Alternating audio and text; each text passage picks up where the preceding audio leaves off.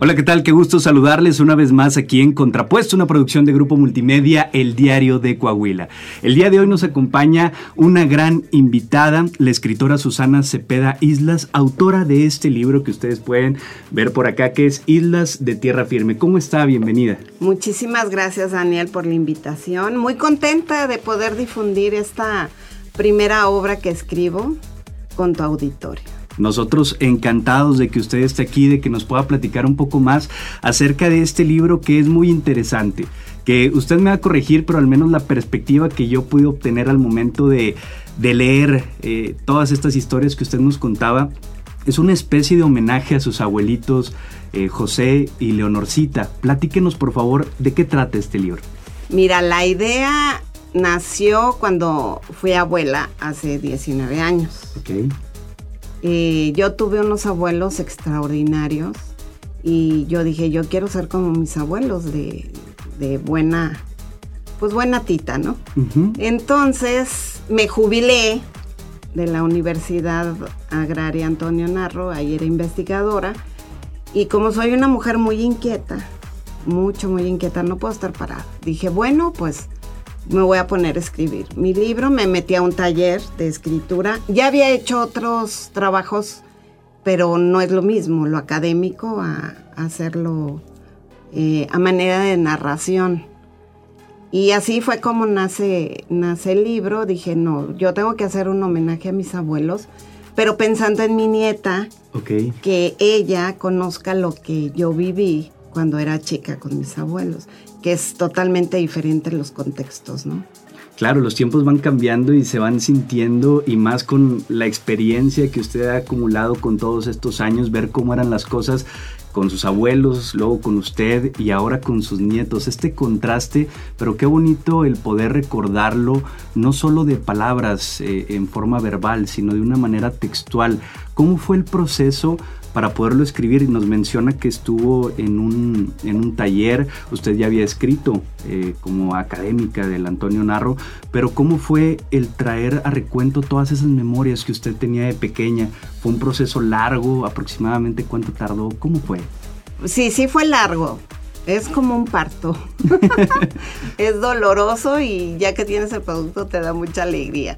Porque sí, como todas las familias, hay, hay problemas, hay momentos tristes, momentos alegres.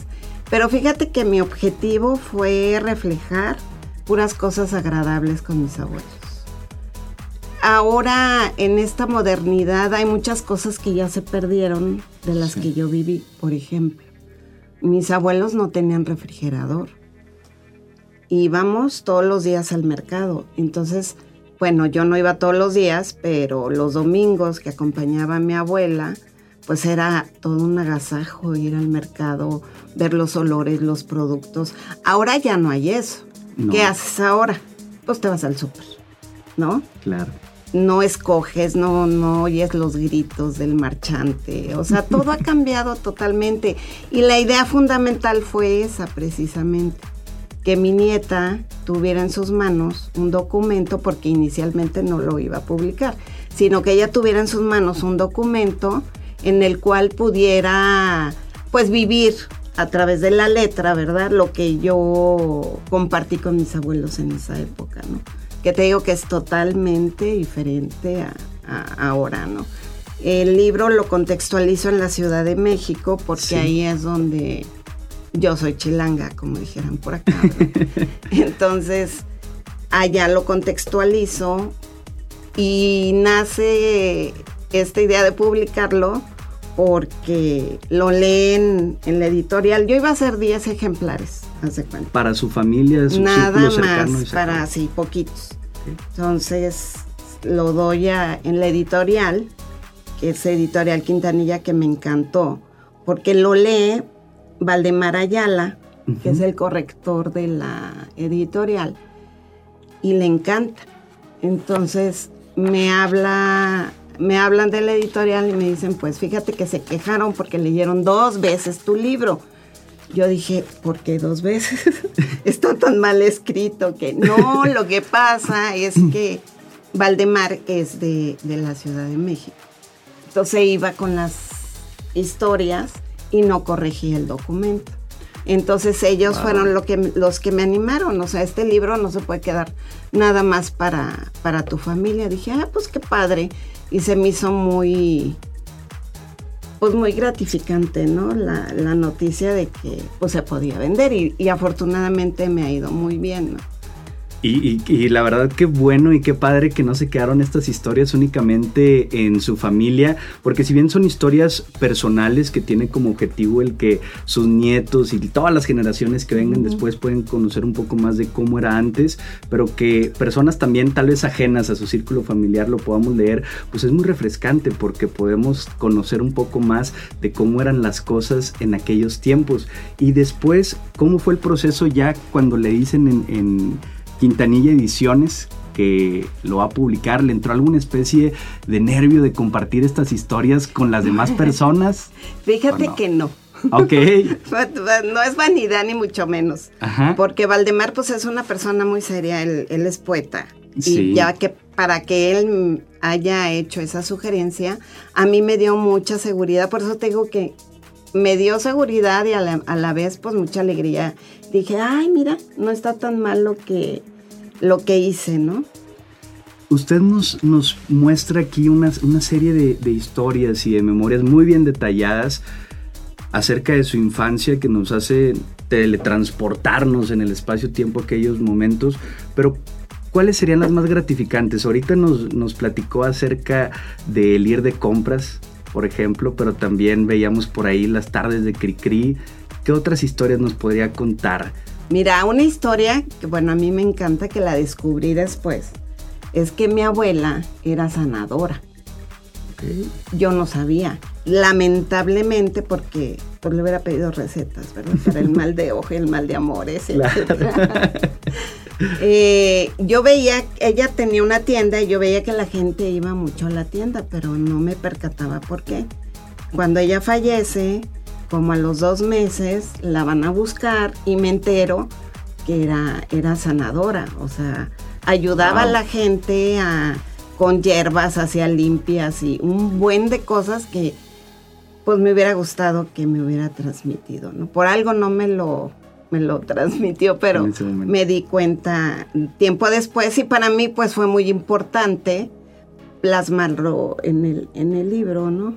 Claro, vemos que tiene una convivencia muy cercana eh, con su abuelito José y con su abuelita Leonorcita. ¿Usted tenía más primos? ¿Fue la primera? No, fíjate que fui la consentida porque fui la primera. Pero también te voy a hacer un poquito de antecedente. ¿Sí? Yo conviví mucho con mis abuelos porque mi papá eh, estaba estudiando medicina. Okay y mi mamá le ayudaba a, mi papá en la economía de la casa, porque mi mamá no quería que se saliera de, la escuela, le decía que no, que tenía que estudiar. Entonces termina mi papá la carrera y todavía le pide que haga una especialidad, mi mamá. Entonces, en realidad, quien fue mi papá en esa época muy importante de mi vida, que es de los que desde que nací hasta los ocho años, pues fue mi abuelo, porque mi papá no estaba. Claro. Y él hacía de, como segundo papá, como usted lo acaba de mencionar. Sí, porque él me acompañaba, me llevaba a la escuela. Mi abuelo fue extraordinario, muy extraordinario hombre, porque él siempre hace cuenta que venía de familia rica en Pachuca, venida menos a la Ciudad de México. Ok. Entonces todavía tienes ilusión de hacerse rico.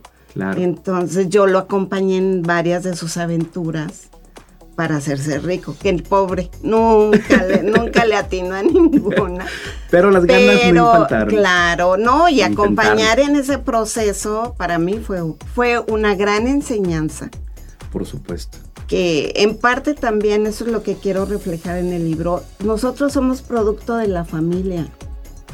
Entonces, el mensaje principal para mi nieta es que sepa quiénes somos y de dónde venimos, porque así te explicas muchas cosas de las que haces en la vida, pues en la realidad, ¿no? En lo que te toca vivir y cómo respondes y para mí fue por e, e, ese fue el sentido y, y como tú bien comentabas al principio de la entrevista es es un homenaje a mis ancestros porque otra de las cosas que a mí me encantó fue recopilar todas las fotos.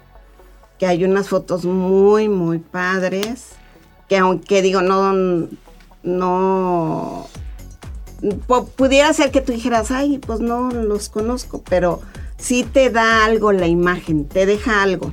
Por supuesto, y que es un gran tema y que le agradezco que lo haya tocado porque aquí al final del libro, después de la página 114, podemos ver esta serie de imágenes de pues muchos años atrás, en donde justamente se ve a su abuelo también en, diversas etapas como policía, aquí se ve con los hijos en el paseo de Chapultepec, pero ¿cómo fue la recopilación de todas estas fotografías? Porque después pues se quedan perdidas en el tiempo, que los tienen unos tíos o unos primos o los hijos. Así fue, fue hablar con mis tías eh, pedirle, fíjate que algo que le agradezco a la tecnología fue que les pedía las fotos y no me las querían mandar por para que yo creo que tenían miedo que no se las regresara, ¿verdad? Ok.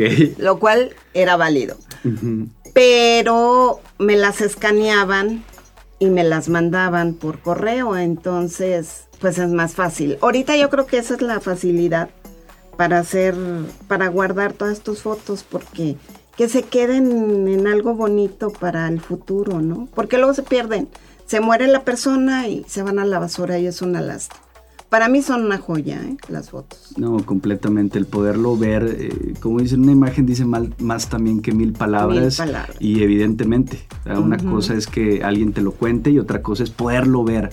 Eh, vivamente y, qué bonito que se pudieron recopilar toda esta serie de fotografías que también pues le dan un extra porque así estamos leyendo acerca de los protagonistas de su historia y al mismo tiempo podemos verlos en imagen viva quiénes eran, cómo se veían, cómo vestían, eh, las diferentes etapas que vivieron. Eh, señora Susana, mencionaba acerca de lo importante de preservar estos valores familiares el núcleo familiar, todas las enseñanzas, nos ha hecho lo extraordinarios que eran su abuelito, su abuelita. ¿Qué características diría que ellos tenían que los hacían tan extraordinarios como personas y como abuelitos para usted? Yo creo que lo más importante es la atención que me daban de pequeño. Si tú percibes ahora las nuevas generaciones, no escuchan a los niños y yo creo que es, a mí me dejaron, ¿cómo se? Marcada, porque me platicaban cuentos, me escuchaban, estaban conmigo, me enseñaban. Si, por ejemplo, se hacían las mochilas, mi abuelo me decía cómo se hacían, a dónde íbamos a comprar los materiales. Eso es lo más, para mí eso es lo mejor, la atención, que te hagan sentir importante. Ahora no, yo observo y lo más importante es que el niño no delata y ahí tienes el celular. Entonces es la niñera de ahora, ¿no? Y yo definitivamente te digo que lo que pueden aportar los abuelos en la educación de los nietos no tiene precio, no tiene precio. Y es como se forman, yo creo que las sociedades con valores. Sí. Porque todo se va deteriorando porque no le dan valor a lo que sí es representativo y que te va a hacer bien en la sociedad, sino le dan valor a lo que te hace bien a ti eh, individualmente y no compartes con el otro, ¿no? Qué importante. Entonces, por eso, e, eso también era, o es parte del mensaje que le quiero dejar a mi nieta, porque hace, por ejemplo, yo fui nieta pero ahora soy abuela y quiero dejar esa misma huella en mi nieta. Y que mi nieta cuando sea abuela deje la misma huella, eso para mí sería lo mejor, en sus nietos, ¿no? Claro. Ese acompañamiento, esa escucha. Algo que a mí me encanta de mi nieta es que me, me dice que su abuelo y yo somos sus cómplices. Wow. Entonces eso para mí es sensacional. Que ahora no lo hay, ya no hay esa atención humana, ese acercamiento. Ahora todo es a distancia, todo. Que úsese y tírese, todo. Entonces, pues no creo que la sociedad vaya por muy buen camino por ahí, pero es algo que no podemos evitar. Pero qué importante el poder y querer heredar estas buenas prácticas, darle la importancia, usted lo mencionó, algo fundamental, la atención. No es otra cosa, no son los bienes materiales que muchas veces también nada más andamos persiguiendo y que por eso dejamos de lado ah, la atención a nuestros seres queridos, que sí, también es un aspecto importante, pero también una sociedad tan tan desechable, usted lo mencionó, en donde todo es de úsese una vez y no se vuelve a ver, el preservar las cosas importantes, la esencia del ser humano es algo que debe trascender para nuestras para nosotros y para nuestras próximas generaciones. ¿Usted cómo es con, con sus nietos, con su nieta? que nos, no digo, nos platicó ahorita que, que, es cómplice, pero ¿en qué sentido? Cada cuando la veo. Porque no, mira, la escucho, la escucho y soy alcahueta. La ventaja de los abuelos es que ya educamos a nuestros hijos. Sí. Y ya con los nietos somos consentidores. Debemos de tener ese privilegio. Mis hijos a veces se ponían celosos de que por qué con mi nieta me comportaba de X manera que con ellos no. Entonces les costó trabajo entender, ¿verdad? Que yo a ellos los estaba educando y a mi nieta no, ya no es mi boleto, ya es boleto de, mi hija que, que la eduque, ¿no? Mi boleto es consentirla. Claro, usted ya puede disfrutarla de diferente manera a su nieta. Yo ya acabé educando, ya. Si lo hice bien o lo hice mal, bueno, ya la vida te lo regresa todo, ¿no? Pero con mi nieta sí soy muy consentidora. Te digo, es escuchar a las personas. Si en, en un futuro eh, su nieta creciendo le gusta también el tema de la escritura, guarda todas estas memorias con usted. ¿Qué le gustaría que escribiera de usted o cómo le gustaría que la recordaran? Ay, pues con amor. no con, sí, con amor. O sea, como yo lo hice con mis abuelos. O sea, claro que me regañaban mis abuelos, pues no mucho, la verdad, pero sí me llamaban la atención. Pero esos momentos padres, de risa, de diversión, de gozo con ellos, así me gustaría que también ella me, recordara.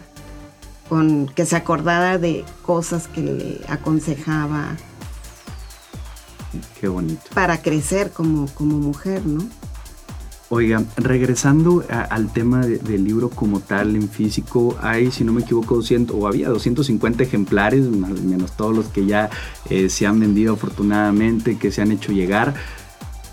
¿Cómo los puede adquirir la gente que esté interesada en, en, conocer más acerca de estas historias, de estas memorias que usted tiene para contar?